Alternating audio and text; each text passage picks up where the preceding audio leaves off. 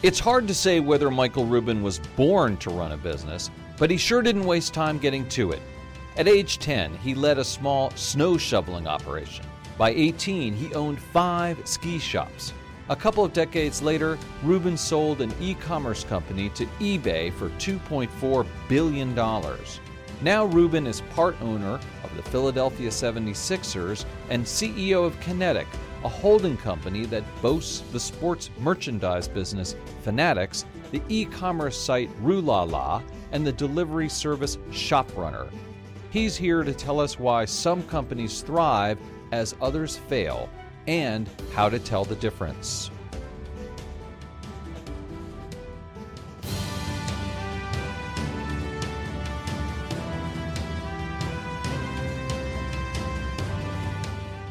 Hello, everyone, and welcome to Influencers. I'm Andy Serwer, and welcome to our guest today, Michael Rubin, chairman of Fanatics and part owner of the New Jersey Devils and the Philadelphia 76ers. Michael, great to see you. Thanks for having me.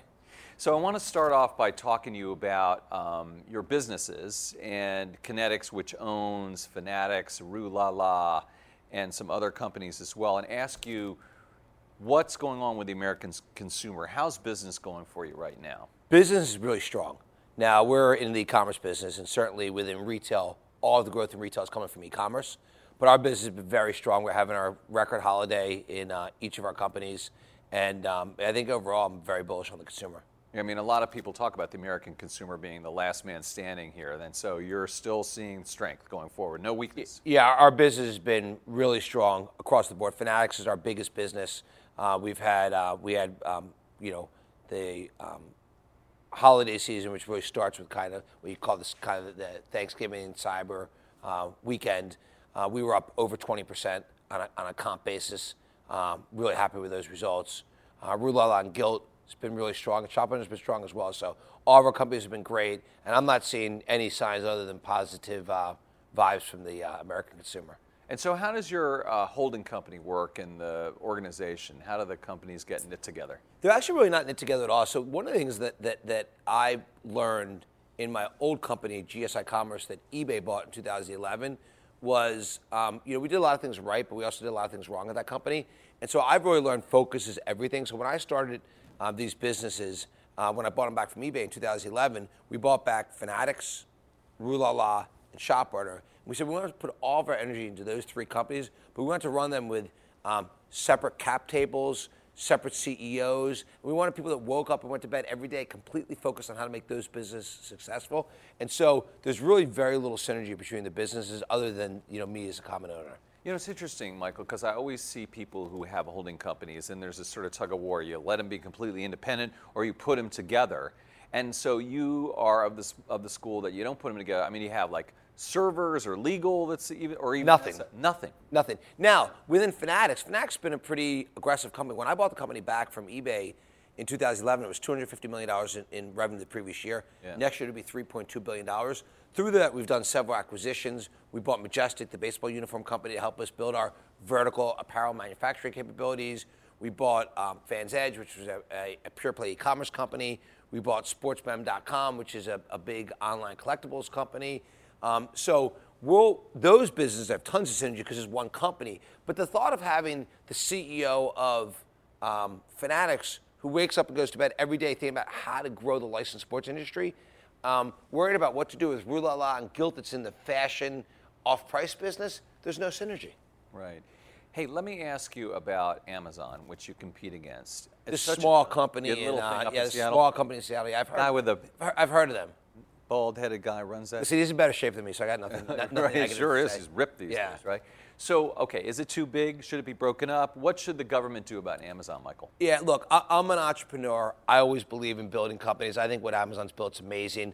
Uh, the truth be told, and I say this, and people kind of look at me with seven heads when I say this, but if it wasn't for my belief on how successful Amazon was going to be, Fanatics wouldn't be what it is today. So I looked, you know, Amazon was the company that I was obsessed with when I started my company GSI Commerce in 1999, sold it to eBay in 2011, and you know our retailers competed with Amazon day in and day out. So we worked with companies like Ralph Lauren and Toys R Us and Estee Lauder and Burberry and Dick's Sporting Goods, and we helped them run most, if not all, aspects of their e-commerce businesses.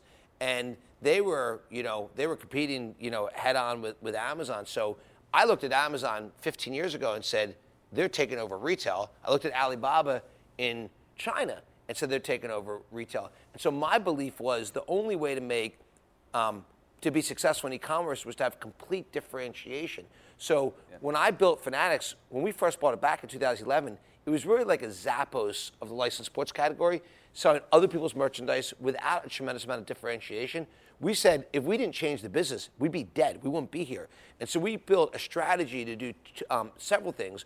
One was to basically build the largest, what we call v-commerce company in e-commerce, vertical commerce, where we design, develop, and sell directly to the consumer most of what we, we sell. And so that verticality gives um, a better assortment to the fan, and it also gives a better experience, and everyone, you know, um, benefits from it. And so that differentiation is what's made Fanatics so successful. So more than half of what we sell are our own products, and the half that we don't design, develop, manufacture ourselves, we have exclusivity where you don't find it in other pure play online marketplaces. So going back to Amazon, it's been my obsession and belief at how great of a company that they are that um, has really fueled Fanatics' success and differentiation from Amazon. To your original question, which I didn't answer, do I think it should be broken up? I don't. I believe in building great companies. You know, I, have got huge respect for Amazon. I've got huge respect for Alibaba, and I think um, you know they give a great um, they give a great experience to the consumer. And so I'm, I'm a fan of what they're doing. Um, you know, for me, it's also driven me to say, how do I differentiate myself? You can't buy a Tom Brady jersey or a, a Joel Embiid or Ben Simmons jersey at Am- Amazon because that product is unique to Fanatics. Do you ever talk to Bezos or Jack Ma? Um, I've, I've met um, Jeff a few times. Um, you know, have, have had, had, nice conversations. We've actually talked more about social issues. Um, I was, you know, heavily involved in, you know, a really good friend of mine who went to prison for no reason, didn't commit a crime, went to, was sentenced to prison for two to four years. Meek Mill, Amazon did a, a big uh, documentary on him. So a lot of my conversations with Jeff have been about how to make the world a better place, the country a better place, and, and uh, less focused on business. I want to talk to you about Meek a little bit later. What about um, SEO and Google? Isn't that how people find those products? I mean, they don't necessarily go to Fanatics, at least initially, until they've logged in, but to like, they're looking for that Joel Embiid jersey. So they just type that in, right? Yeah. So, so today, um, not only do we own Fanatics, which is our largest individual website, but we also own, um, we operate the NFL Shop, the NBA Store, um, the NHL Store, Major League Baseball Store. We operate hundreds of individual team sites. So today, as a consumer, many people go directly to um, Fanatics. Many people go directly to the league sites. Many people go directly to the team sites. Also, lots of people go to Google. That drives probably um, 20% of our business. People will go and go to Google and search for a specific product, and in many cases, they end up at one of our sites. Very interesting. And you mentioned China. So let me ask you: We have this trade war going on. Is that hurting you? How much do you source from China? It's a really small percentage of our business.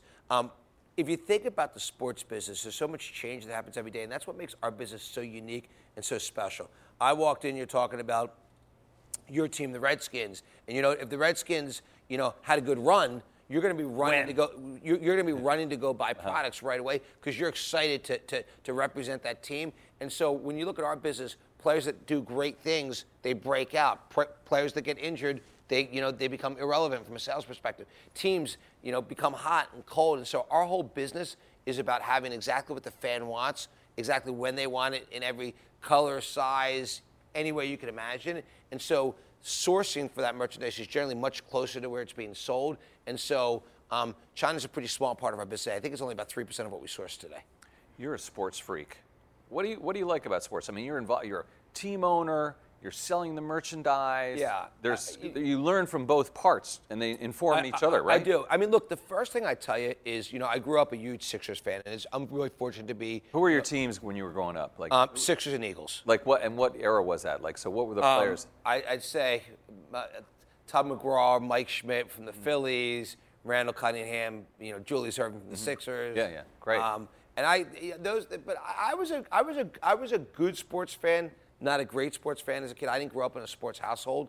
Um, but I certainly, you know, was definitely a fan of the Philadelphia teams, and and uh, certainly Eagles and, and Sixers were the teams I was most passionate about. You know, for me to get a chance to be part of your hometown team is really special. You know, I live both in Philadelphia um, you know, where my daughter is, and then you know, I spent some time in New York as well. So, you know, being part of uh, being part of um, you know the Sixers has been an incredible opportunity. I've learned a lot from it. I think I've added a little bit of value to it as well. And um, you know, for me, it's also incredibly synergistic to our business. I mean, we have one of the most exciting companies in sports. You know, again, Fanatics is it's probably the you know one of the fastest growing companies, or maybe the fastest growing company in the sports industry of scale, and one that we're just getting started with. So um, the Sixers have improved since you bought them. You and your group bought the team, I think, in 2011. Yeah. And on the past two seasons, you made the playoffs. With any luck, you'll do that again this year. How have you helped the team turn around? What have yeah, you done? So I'd say Josh Harris and Dave Blitzer uh, put together the deal, and they're the managing partners. They bought the team in 2011. Uh, they were looking for partners that could add some value. I was a guy from Philadelphia, grew up in the sports business. Made a lot of sense for me to, you know, become their partner. You know, look, I think Josh and David, um, similar to me, I think everyone comes with a real long-term perspective. I think Josh and David didn't want to be stuck in the middle, and so they said, "How do we build a team to win for the long term?" And so I think they made a lot of long-term decisions to really benefit the team. I think that's really uh, been paying off in the last couple years. Now, at the end of the day, anyone who tells you anything differently than you're in sports to win trophies. If you don't win trophies, you're actually not succeeding. So until we actually win championships, we haven't done what we've set out to do. But that's what the organization's focused on. We've got a great GM in Elton Brand. Um, you know, we've got you know great ownership group, and you know we're focused on doing one thing, which is winning championships. I mean, did it surprise you that you I mean you really did go down to a very low point before you started to turn it around? Did that scare you and surprise you? It, it didn't at all. Uh, I'm a person who believes very much in thinking decades at a time. So when I think about my business, I'm not thinking about what to do this quarter or what to do this year. I'm thinking about fanatics and what are the chess moves I'm doing for 10 years from now, 20 years from now, to position ourselves to be one of the most successful companies in e-commerce in the world long term. And so when you do that, you have some dark days along the way, and sometimes people don't understand what you're doing. And it's no different in sports, and it's no different in whatever you do. You have to think long term, and you have to be able to accept some of the, the near term pain that you get in making long term decisions. Look, I think everyone wishes they could have runs like the Warriors have had or the Patriots have had. Um, and those are, you know, you know, great organizations that we all respect, and certainly everyone knows how close I am with the Kraft family. Um, but you know, no one's been more successful than you know winning six Super Bowls and, and been in ten Super Bowls since they bought the team, you know, 24 years ago. But that's not normal. Yeah. Uh, and so for us to have gone through some near-term pain to better position ourselves for the long term is the same thing that I've done with each of my companies. Does the Sixers have, do they have enough to win right now? I mean, Barkley was calling you out a little bit the other day, right? Saying no. Yeah, I, look, I think we've got a really competitive team. I think we've got, um, I think we're, I think we're a championship contender, and I think we won't be satisfied. I can tell you, um, you know, Josh and David and Elton and myself and anybody else, we won't be satisfied until we win championships. And what about the Devils? How are things progressing there? Yeah, I'm actually. It, it, it's interesting. I really so our, the ownership group that Josh and David put together um, own both the Sixers and the yeah. Devils and Prudential Center together. I'm really, you know, my hockey knowledge is far less. Mm-hmm. Um, you know, I think um, Josh and David are comfortable. We've got the right long-term strategy there. But i am I'm, I'm very um, mentally uh, committed and involved both as a fan and as a part owner in the Sixers. and the Devils, I know less, and, and I, I, I, won't be able to speak as, as well as kind of where it's going. But I can tell you, I think everyone's confident that we've got the right, um, you know, kind of plan to be successful in the long term. You have ambitions to own other teams, maybe an NFL team at some point? And would it be with the same group or out on your own, or yeah, what do you think? Yeah, so I think, look, it's no, it's no secret that I was unsuccessful in trying to buy the Panthers uh, in the beginning of 2018. Um, I was, you know, I think the, the price that was paid for the team was a fair price. We just, you know, there was complexity in getting it done. Yeah. Um, I would have liked to done it. I think um, NFL's fortunate to get Dave Tepper as an owner. He's going to be a good owner. Um, you know, I think he's already adding value to the league. Um, but sure, I think for the right opportunity, I'd like to do it. The good thing with me, to be blunt, is I wake up every morning and go to bed every night so excited about what I'm doing. Um, you know, Fanatics is a company that's, you know, it's a $3.2 billion startup it's growing incredibly quickly. Rue La La and Gilt. We just bought Gilt a year ago. That um, merger is going really well. We just partnered with Simon, the real estate group, who, who is now my 50 50 partner in that business. And we're going to build this online outlet marketplace that I think we have incredible aspirations for. ShopRunner's doing really well. And, uh, you know, each of these businesses bring excitement and joy to my life every day. Um, the Sixers have been a tremendous amount of fun for me. And look, well, I had no desire to get involved with it. What happened with my friend Meek Mill and what we're doing, we're starting the Reform Alliance, and you know, we've raised more than $50 million, and have the best founding partners, but incredible organization to change probation and parole laws. So I'm having a great time. So it's a long-winded way of saying, mm-hmm. if the right NFL opportunity comes up, I would do it and be excited to do it, and if it doesn't, I'm completely content. Like the Redskins, if they became available? Look, Redskins a great team. Dan Snyder's a good friend of mine. Um, I don't I, I, don't see him ever selling the team, mm-hmm. uh, but it, but it's you know it's, it's a great franchise and a great market and, and uh, one that um, you know I think many people would love to own. Okay, let me ask you a little bit about um, going public, the IPO market. Uh, it seems the way you're talking that going public is not a priority. Here we are at the Nasdaq, but you know you're talking about this long-term planning and the vision, and that is counter to a lot of forces in the public markets. Yeah. So, so first, I'll tell you, I, um, you know, we started Fanatics in 2002. I bought it back from eBay when they bought GSI Commerce in 2011, and so it's now been a private company for eight years. We've raised a billion seven from investors. Um, so ultimately, we have a responsibility to our investors to get them a good outcome and you know going public is probably the most likely longer term plan. Mm-hmm. That said, um, there's so much for us to do, and it's so great to be a private company to be able to think longer term. So I think being public makes sense longer term, but there's no rush in, from our sense to get public. Let me switch back to sports a little bit, Michael, and ask you about politics and sports, which yep. has been a really difficult area for people to sort of navigate. You know, we had Colin Kaepernick the NBA has sort of avoided a lot of that. But is there pressure on players to take a political stand and for owners as well? And how do you navigate that? So I think there's no pressure on players to take a political stand, but I think certainly in the NBA there's an encouragement of players to stand up for what they believe in. Um, and so I think that's a great thing. And I think uh, players have incredible platforms today that weren't available 10 years ago. When I think today, when I look at, you know, Joel Embiid or Ben Simmons' social media, and I look at LeBron James' social media, or I look at you know, Odell Beckham's social media. I look at they have this incredible platform. When they have a message they want to get out there, it's very easy for them to get it out there. And even myself, who's only been on Instagram for you know 18 months, I've got a good platform for getting out messages that are important to myself. And so I think um, one, there's a platform to communicate what you want to communicate, and two, certainly in the NBA, there's an encouragement of players to speak out for things that are important to them. It's not speaking out about something that's not important important to you or something that you don't understand. It's if you have something you care about then we have your back. Go out and speak on, on, on, on, on the issue. And so that's been the mentality of, I think, players in general, certainly in the NBA. Um, I'll tell you, um, from an ownership perspective, there's, I think people have generally really shied away from it. And I get it because people, you know, get nervous about having politics and sports come together. For me, I had no choice. You know, you had one of my closest friends who, um, I watched get sent to prison for two to four years when he didn't commit a crime against the recommendation of the district attorney and probation officer said, no, this shouldn't happen.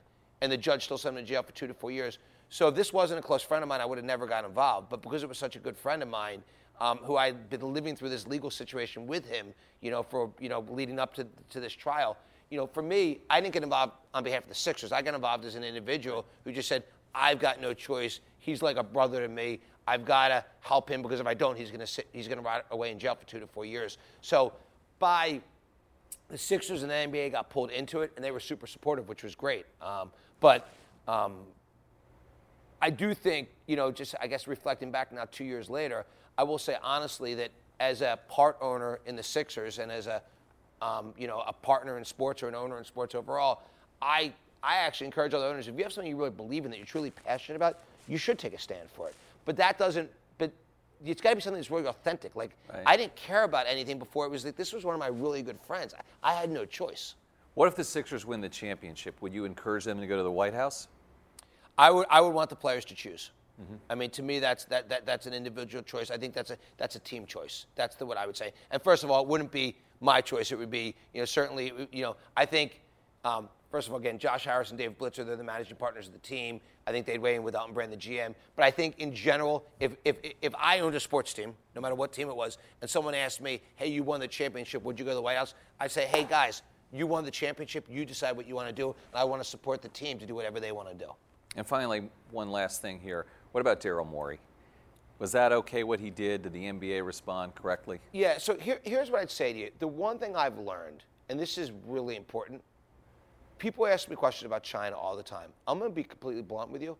I don't understand the issues well enough to have an opinion.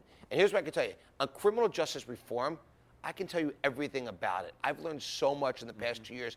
I spent, I probably spent a third of the last two years between helping together with Jay Z and Roc Nation to get Meek Mill out of prison for the first six months, and then the next 18 months about how to start the Reform Alliance, get all these partners involved, all our focus on probation and parole reform, changing laws, first in Pennsylvania that we're doing right now. So I consider myself to be pretty experienced in that area. I'll speak on something when I'm experienced. If I'm not experienced on something, I've got nothing to say. And so, and that, that's the case with everything, not just a hairy situation like China. So, you know, what I can tell you is I won't speak on something if I don't get it, right. and I don't understand that. I don't understand those issues well enough. So, what are you and Meek Mill doing right now exactly then? Yeah, so, so when Meek was in prison, um, the first three months were completely focused on how do we get him out of prison. Once, uh, and by the way, Meek was sent to prison for four months. I'm sorry, Meek was sent to prison four different times for never committing a crime. This is a guy when he was 19 years old, was charged with pointing a gun at multiple police officers. Now, what Meek used to always say to me, he said it to me a hundred times, Michael, if I pointed a gun at multiple police officers, I wouldn't be here. That's called suicide. Their job would be to shoot me, okay? So I never pointed a gun at multiple police officers. He told me that a hundred times from when I first met him. Um, that said, after that original charge, he went to prison for about a year. There were four different times he went to prison when he never committed a crime. One time he used a water pistol in a music video, and they said it was inappropriate to send him to jail for 90 days. Mm.